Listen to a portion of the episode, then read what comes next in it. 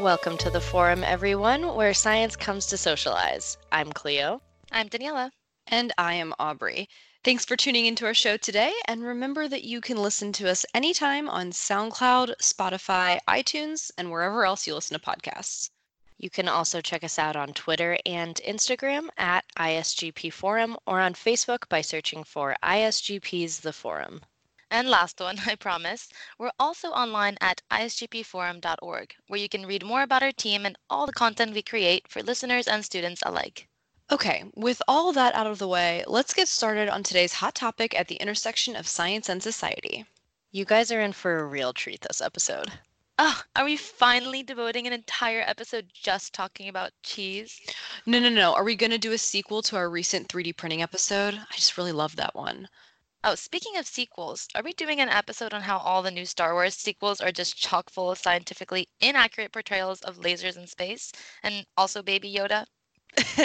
well, I was kind of being facetious. The topic today is pretty daunting and mostly sad, and now I feel really bad for getting everyone's hopes up. Oh, I see. Well, pivoting here, let's see how well I know you with that context. I'm guessing this is probably going to have to do with either food or the ocean. That is spot on, and I'm a little sad that I'm getting this predictable. But this topic is not just sad for the sake of being sad, but actually a really important thing to talk about, acknowledge, and just basically understand. Uh, I hear you, Cleo. As painful as it is to do that sometimes, it's just so necessary to examine our actions and interactions with the world in order to really assess what's going on. Daniela, literally three seconds ago, you were psyched about doing an episode on cheese or Star Wars. hey, life is all about balance, Aubrey. Okay, okay. I'm just going to get started here. So, today we're going to spend our time talking about the plastics. And no, I'm not talking about Regina George here. But FYI, I am absolutely taking that as a personal challenge. well, with a topic like this, a little levity here and there definitely couldn't hurt. But in reality, we're specifically talking about the plastics that wind up in the ocean. From there, we'll also touch on the idea of individual and collective action when it comes to a problem as expansive as our dependence on plastic. And also, for the record, I could have seen that one coming from you too, Cleo. okay, I get it. I have patterns, a type. But see, I've been traveling a bunch recently and just been watching myself throw away so many single use plastic containers when I'm on trips or running through airports, and it was driving me absolutely crazy. And on top of that, I literally can't look at Facebook without seeing a video of an albatross choking on plastic. So naturally, I was like, okay, it's time to do an episode on this one. You go, Glen Coco. Plus, as much as I love a good straw, we definitely need to be questioning if we need the straw anymore, or perhaps more specifically, who needs straws. To help us in our conversation today, we have an interview with Kira Abraham Pani, the Senior Outreach Manager for Conservation and Science at the Monterey Bay Aquarium. Kira, who you'll be hearing from shortly, does the work of communicating the conservation efforts of the aquarium that happen outside its walls, including the organization's three main avenues to ocean health sustainable seafood, ocean impacts of climate change, and reducing the source of plastic pollution in the ocean. And we'll also be consulting a few foundational studies in plastics and ocean health, including the paper from which we'll get these next few plastic fast facts. In 2017, authors Geyer, Jambeck, and Law published the paper titled Production, Use, and Fate of All Plastics Ever Made. This work is now widely used as one of the first and most comprehensive global analyses of all mass produced plastics ever manufactured. So, to kick us off in this conversation on plastics, did you know that ex boyfriends are off limits to friends and that's just like the rule of feminism? I love this episode so much already. I already feel really bad for anyone who's listening and hasn't seen Mean Girls. yeah, I guess sounds just a bit random. Anyway, sorry. Okay, for real this time. Did you know that as of 2015, 6,300 metric tons of plastic waste had been generated, 79% of which had accumulated in landfills or the natural environment, like ocean? And 2015 was close to five years ago now, which means there have been almost five more years of plastic consumption and subsequent accumulation. The authors estimate that by 2050, roughly 12,000 metric tons of plastic will have built up in our landfills and natural environments. In order to begin wrapping our heads around this problem and conceiving it as an extremely multifaceted issue, today we want to specifically focus on the plastic that makes its way into the ocean. Now, this is not to say that plastic everywhere isn't harmful, but oceans provide a good starting point in understanding the expanse and complexity of the problem we're dealing with here. Also, for what it's worth, keeping plastic out of oceans seems to be really trending right now on my social media feeds. Same. I can't go through a single scroll sesh without having to acknowledge that I'm a terrible human for forgetting my reusable mug at the coffee shop last week and accepting a cup I know couldn't be recycled. But we'll hold off on that particular piece of the conversation until a bit later in the episode. For now, let's think about how plastic debris is found in all major ocean basins and how close to 9 million tons of plastic makes its way into the ocean every year. And if you need help quantifying that for yourself, it's basically like a dump truck full of plastic being emptied into the water every minute. Not every day or even every hour, but every minute. And to continue on this path, let's think about plastics as both whole objects like shopping bags or water bottles and as broken up particles or microplastics. One thing I always think about when imagining plastic in the ocean is the North Pacific gyre dubbed by the media as the Great Pacific Garbage Patch. This patch would be an example of those whole objects that float around in the water. Now, I've always heard of this congregation of trash as an island of debris, but Kira has another way of thinking about it that I think helps us here on land conceive of the issue. Let's let her explain it. And so you use the word island, and I think that that's been a, a helpful metaphor for people to wrap their minds around the problem and to picture sections of the ocean where large plastic trash has has accumulated you can really visually see it but it's not exactly as solid and concentrated as as that would lead you to believe. I've seen the estimate twice the size of Texas to describe the Great Pacific Garbage Patch. But really you're talking about a liquid environment where again there are three dimensions of dispersal and it doesn't quite capture that breaking up of plastic into smaller pieces and the distribution throughout the water column. So some people are now describing it as more of a plastic smog in the ocean, something with, you know, more fluid borders that doesn't have real distinct boundaries around it. You couldn't stop at the plastic garbage patch and walk across it, for example. Okay, so no actual trash islands out there yet. None for Gretchen Wieners. Bye. I suppose that's a good thing. The next level of plastic waste in the water, though, is somehow even more alarming. Let's have Kira talk to us a little bit about how once plastic is produced and gets into the water, it never really goes away or breaks down, but instead carries on its life as plastic in this smaller, more insidious form we call microplastics. Take a listen we know that wind and wave and uh, sunlight and water break down plastic. I should actually say it breaks up plastic because when we think of breaking down, we think of biodegrading or composting. And that's not what happens to plastic in the ocean. It simply breaks up into smaller and smaller pieces while retaining its molecular composition as a polymer. So it stays plastic, it just becomes very small plastic. Another major study, one conducted through Monterey Bay and published in Nature in 2019, sampled all along the water column and found these microplastics exist as far down as 2,000 feet.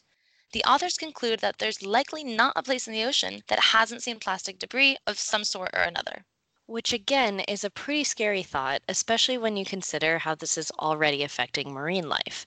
Now, we've all seen those horrific photos or videos of a sea turtle with a straw stuck up its nose, but let's take a minute to break the issue down a bit.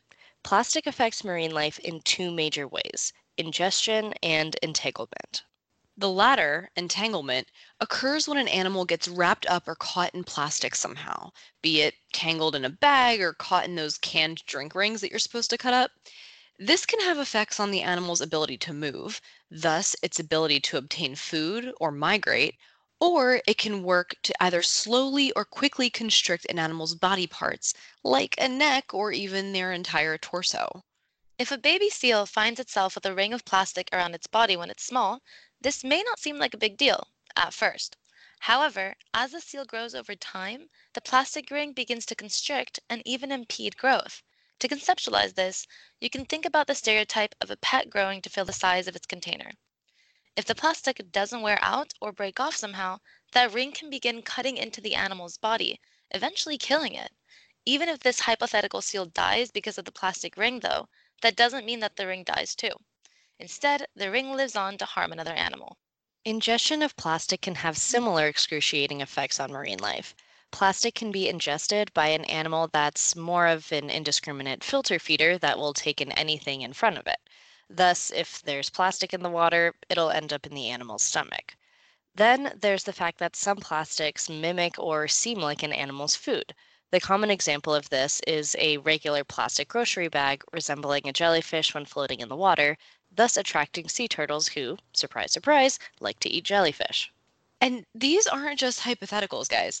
Just a couple days ago, actually, researchers from the Institute for Marine and Antarctic Studies, the Natural History Museum of London, and the Two Hands Project published a study on the effects of plastics on hermit crabs. According to this study, more than half a million hermit crabs have been killed after becoming trapped in plastic debris along the shorelines of two remote islands in the Indian Ocean and the South Pacific. Plastic has already affected all known species of sea turtles and over half of all marine mammals. Whales, dolphins, and porpoises all fall into this category. 56% of all seabirds have also been affected, and these numbers are all projected to continue increasing. In fact, by 2050, more than 99% of seabird species, so basically all of them, will have negatively interacted with plastic debris.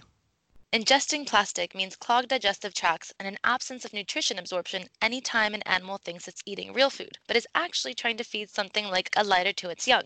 This results in death by starvation. However, this isn't the only reason researchers think plastic is harmful to the animals that ingest it. Here's Kira again. Another method that it could impact animals is sublethal impacts. And those are, as you mentioned, microplastics, which can adsorb, that's adsorb with an AD, chemical constituents from the surrounding seawater, making them potentially even more contaminated than the plastic components inherently are. Chemicals in the seawater, some of these persistent compounds like DDT, which, although banned in many parts of the world, still exist in the ocean, they can basically stick to these plastic particles. It's it's almost like um, sticking to a magnet. And so, as animals are eating these plastic particles that may pass all the way through their digestive tract, we don't know what impact, sublethal impact, the chemical constituents might have on them and how those chemicals might or might not be stored in lipids and bioaccumulate through the food web.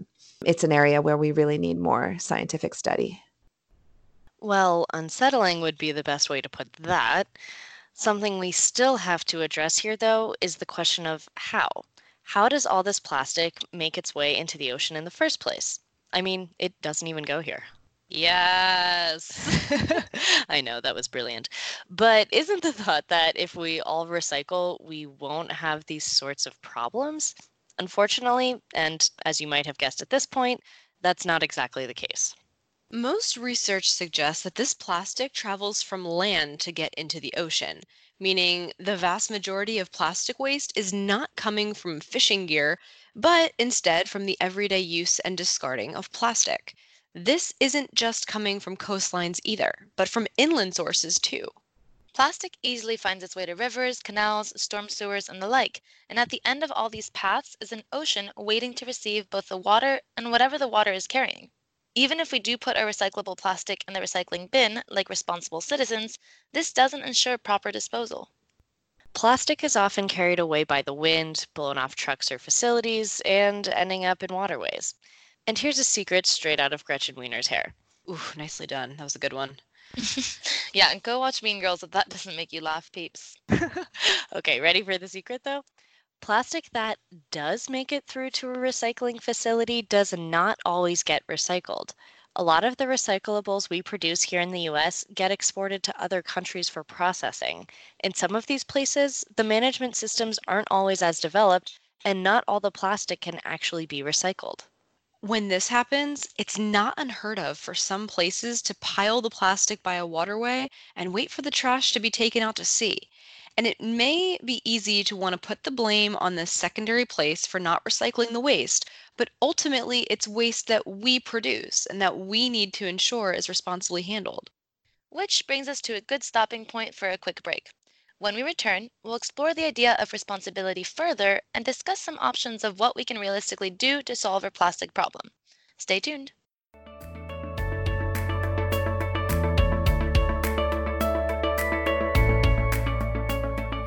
Are you a high school science teacher interested in using our podcast in the classroom? We've got you covered. The Forum is proud to offer podcast based educator resources consisting of comprehension questions, activities, and lab assignments to facilitate student engagement and learning. These packets, covering topics like climate change, solar energy, and synthetic biology, are free to download at our website, isgpforum.org. Happy teaching!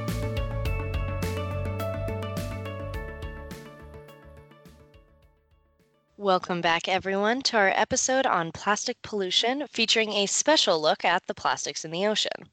I think my brain is broken now because I just pictured a Mean Girl slash Little Mermaid crossover. Which I, for one, would totally watch. But moving on, we just gave you a quick look at how much plastic is in our oceans, what this means for marine life, and how it got there in the first place.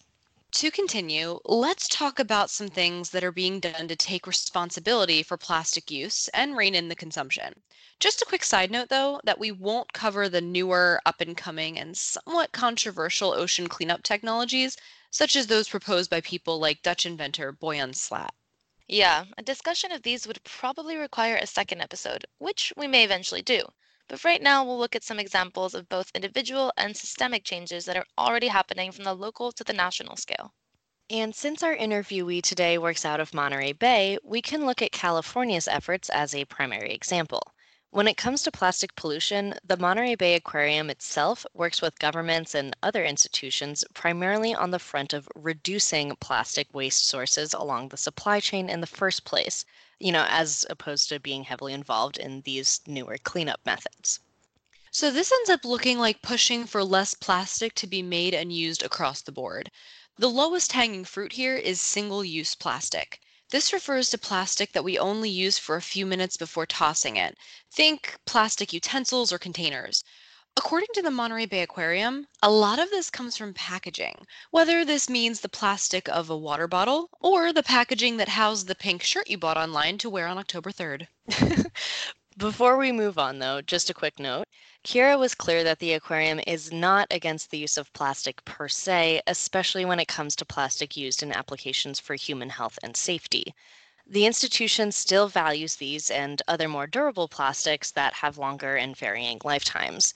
What we're mainly talking about here is the saran wrap my to go coconut curry container gets industriously bundled in every time I go to my favorite restaurant in Salt Lake. It's one of those things that I always forget to ask the restaurant not to do, but I inevitably forget. Then I go home and throw a whole ball of saran wrap away after just 20 minutes of use. That literally happens to me at my favorite place right next to my office. And I just feel like, oh, lunch or plastic? What do I do? yeah, for me, I think the biggest issue is plastic water bottles or the, um, you know, the to go containers from restaurants that are plastic instead of, you know, the paper closing boxes. Yes, so I can relate. Yes. well, in the hopes of avoiding these exact situations, the aquarium works on change at three levels consumer, businesses, and government. Let's let Kira take center stage on this, you know, as the voice of the aquarium. Well, here in the Monterey Bay area, we've supported local jurisdictions that have been reducing some of the most ubiquitous single use plastic that flows through mostly restaurants. And so we've seen in the cities of Carmel, Pacific Grove, and Monterey, with several other local cities, looking at some ordinances to cut back on these kinds of plastic. Also, Watsonville and Santa Cruz, also bordering Monterey Bay, have taken on some local laws that, for example, restrict plastic takeout containers from restaurants. I don't think I mentioned Pacific Grove, which has one of the most ambitious policies addressing dry cleaning garment bags, for example. The city of Watsonville has been pretty restrictive in the sorts of single-use plastic that um, that flows through their retail services as well. The state of California has been a leader in reducing some of the more persistent, ubiquitous sources of plastic pollution. In 2016, voters upheld a California law that banned single use carry out plastic bags from grocery stores. These are the handled bags. In place of those bags, people are encouraged to bring or buy reusable bags.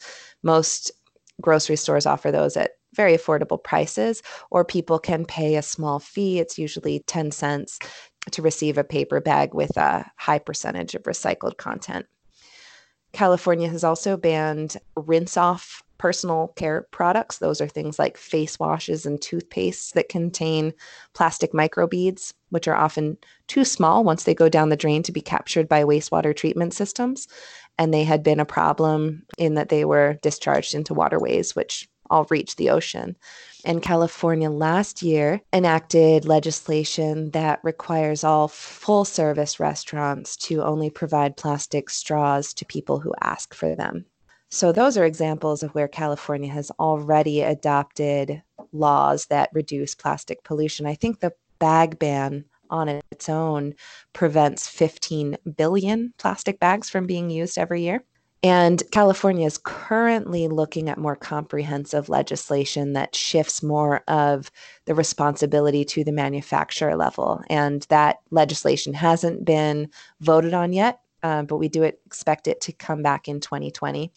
And as an aquarium, we're very interested in and supportive of a more comprehensive approach that looks at the problem holistically as opposed to trying to pick off certain problematic products um, and address the manufacture of these products in a way that'll both disincentivize their production and incentivize alternatives. So, here we see a really interesting situation of how local institutions can function as catalysts and communicators when it comes to pushing for policy change at the state level, which is an ongoing and fairly successful endeavor that we actually don't get super often here in our examples on the forum. Let's move on now to individual action and personal changes. Something I was pretty skeptical about when talking with Kira was just how effective individual action can be in the face of such a persistent, ingrained issue like our rampant use of plastic. If I forego using a straw or a plastic utensil, am I really doing anything? Isn't there some larger systemic shift I should be devoting my energy to instead? To answer concisely, our interviewee at least replied with a yes, individual action does matter. To fully understand her response, though, we have to explain a bit further. Basically, what it comes down to is how connected individual action is with the collective and how important it is for these two ideas to work in tandem. Individual action is a great place for change to start because it's easy for people to actually see something happening. For example, if I bring my reusable cup to the coffee shop, I know that I just prevented using, then immediately throwing away a plastic lined cup with a plastic lid. It's an action that feels good and something the average person can connect with. Kira argues, however, that this individual action actually goes far beyond the individual consumer herself. That's because when you choose to bring your own mug, you're sending a signal to others. Listen in you are sending a consumer signal, and companies pay very close attention to what their customers are saying, both in person as you are standing there in line saying, I brought my own cup. They keep track of this stuff. Big companies will keep metrics and they really keep their pulse on what buyers want. Um, especially the millennial generation and Gen Z, are sending really clear market signals that they are not interested in being part of consumer practices that are just making these big problems that fall disproportionately on those younger generations worse. They want to see and support companies that are changing the way they do business. So I would say that the consumer signal that you send when you make those choices is probably an even more important impact than the physical trash that you prevent from going to the landfill.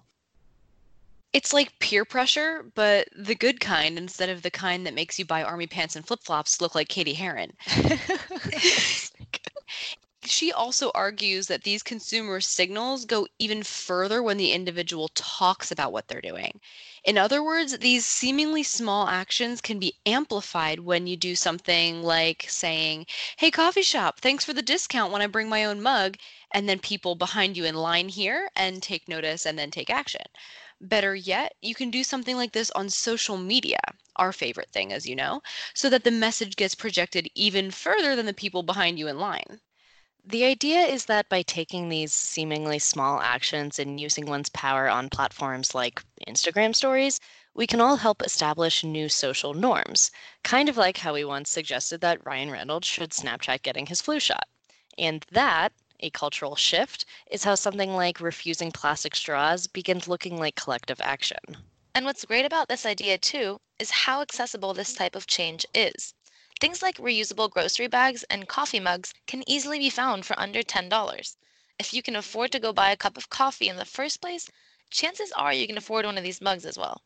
And if you have the means, it's especially important to make these changes because there are some people, largely due to disabilities or health risks, who cannot make such changes and who need single use plastic to live if you're an able bodied person, it's your responsibility to step up to the reusable ceramic plate, so to speak. Again, we can analogize this to how non immunocompromised people need to get their vaccines so that people who literally cannot get their vaccines are still protected by herd immunity.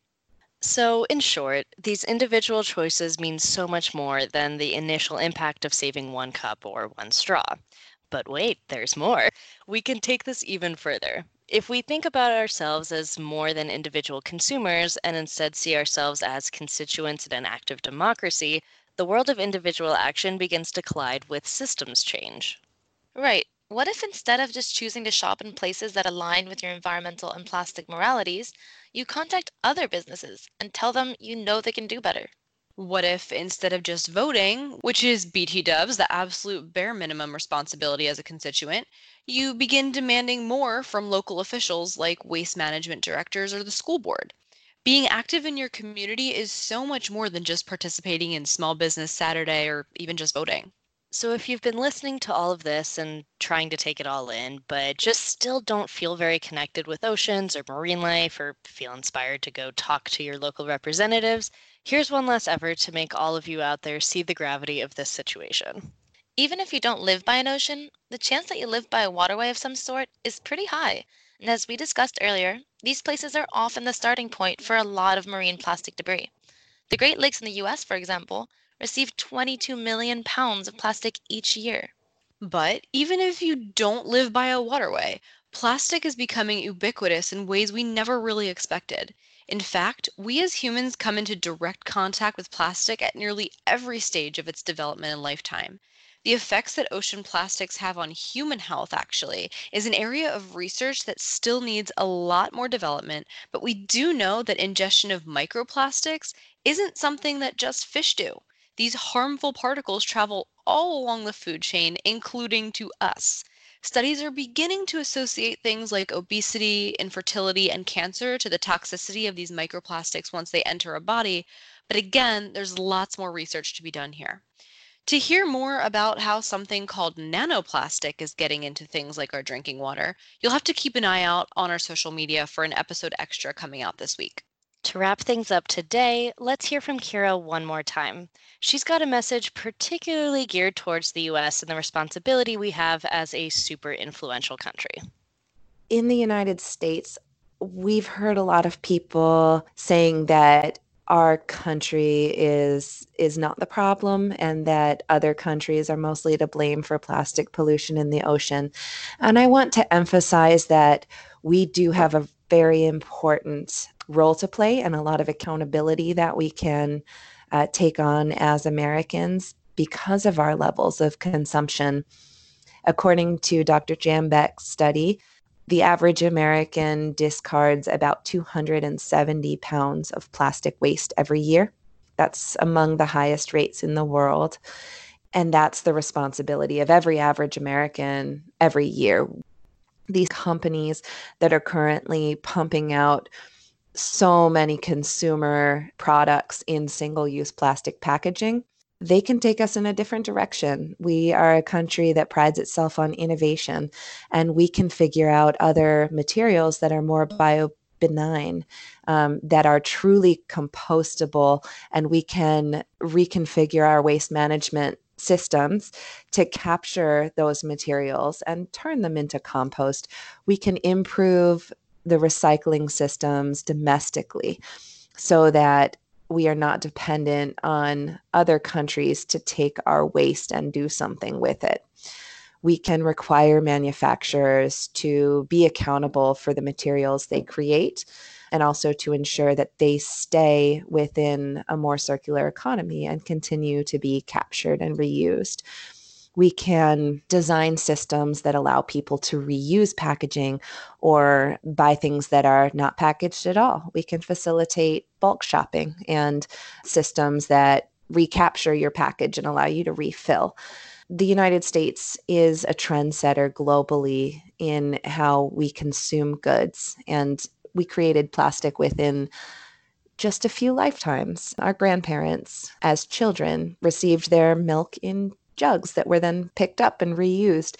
It sometimes feels like a problem that is just too deeply embedded in our society. But we need to understand that we have the power to reverse the trend, to bring down production. We can do that through business, through our individual actions as consumers, through government policies. And we can turn it around pretty quickly if we have the collective will to do that. As depressing as I imagined this episode to be, that was actually a way more uplifting ending than I expected. Yeah, same here, but there are definitely a lot of unanswered questions still. So that's why it's important for you, the listeners, to reach out and keep the conversation going. Is plastic pollution in the ocean something you're concerned about? Do you recycle regularly? Do you know where your recycling ends up? How convincing do you find the individual action argument when it comes to actually making a change? And what would your life look like with less cold, shiny, hard plastic? How about no plastic? How about fewer Mean Girls quotes seamlessly intertwined into your favorite podcast episodes? Although maybe seamlessly is a bit a subjective term. In any case, tweet us or DM us your thoughts at ISGP Forum or contact us on Facebook at facebook.com slash ISGP Forum. Let's give a big thank you to Kira Pani for lending us the perspective of the Monterey Bay Aquarium and for the many scientists who worked on the papers we also leaned on for expertise today. Watch out for the episode extra this week and come back in two weeks' time for our discussion on a whole new topic. Yes, please do that. I can promise the next one is going to be just as uplifting as this one. Oh, anyway, thank you all for socializing with science today, and we'll catch you next time right here on the forum.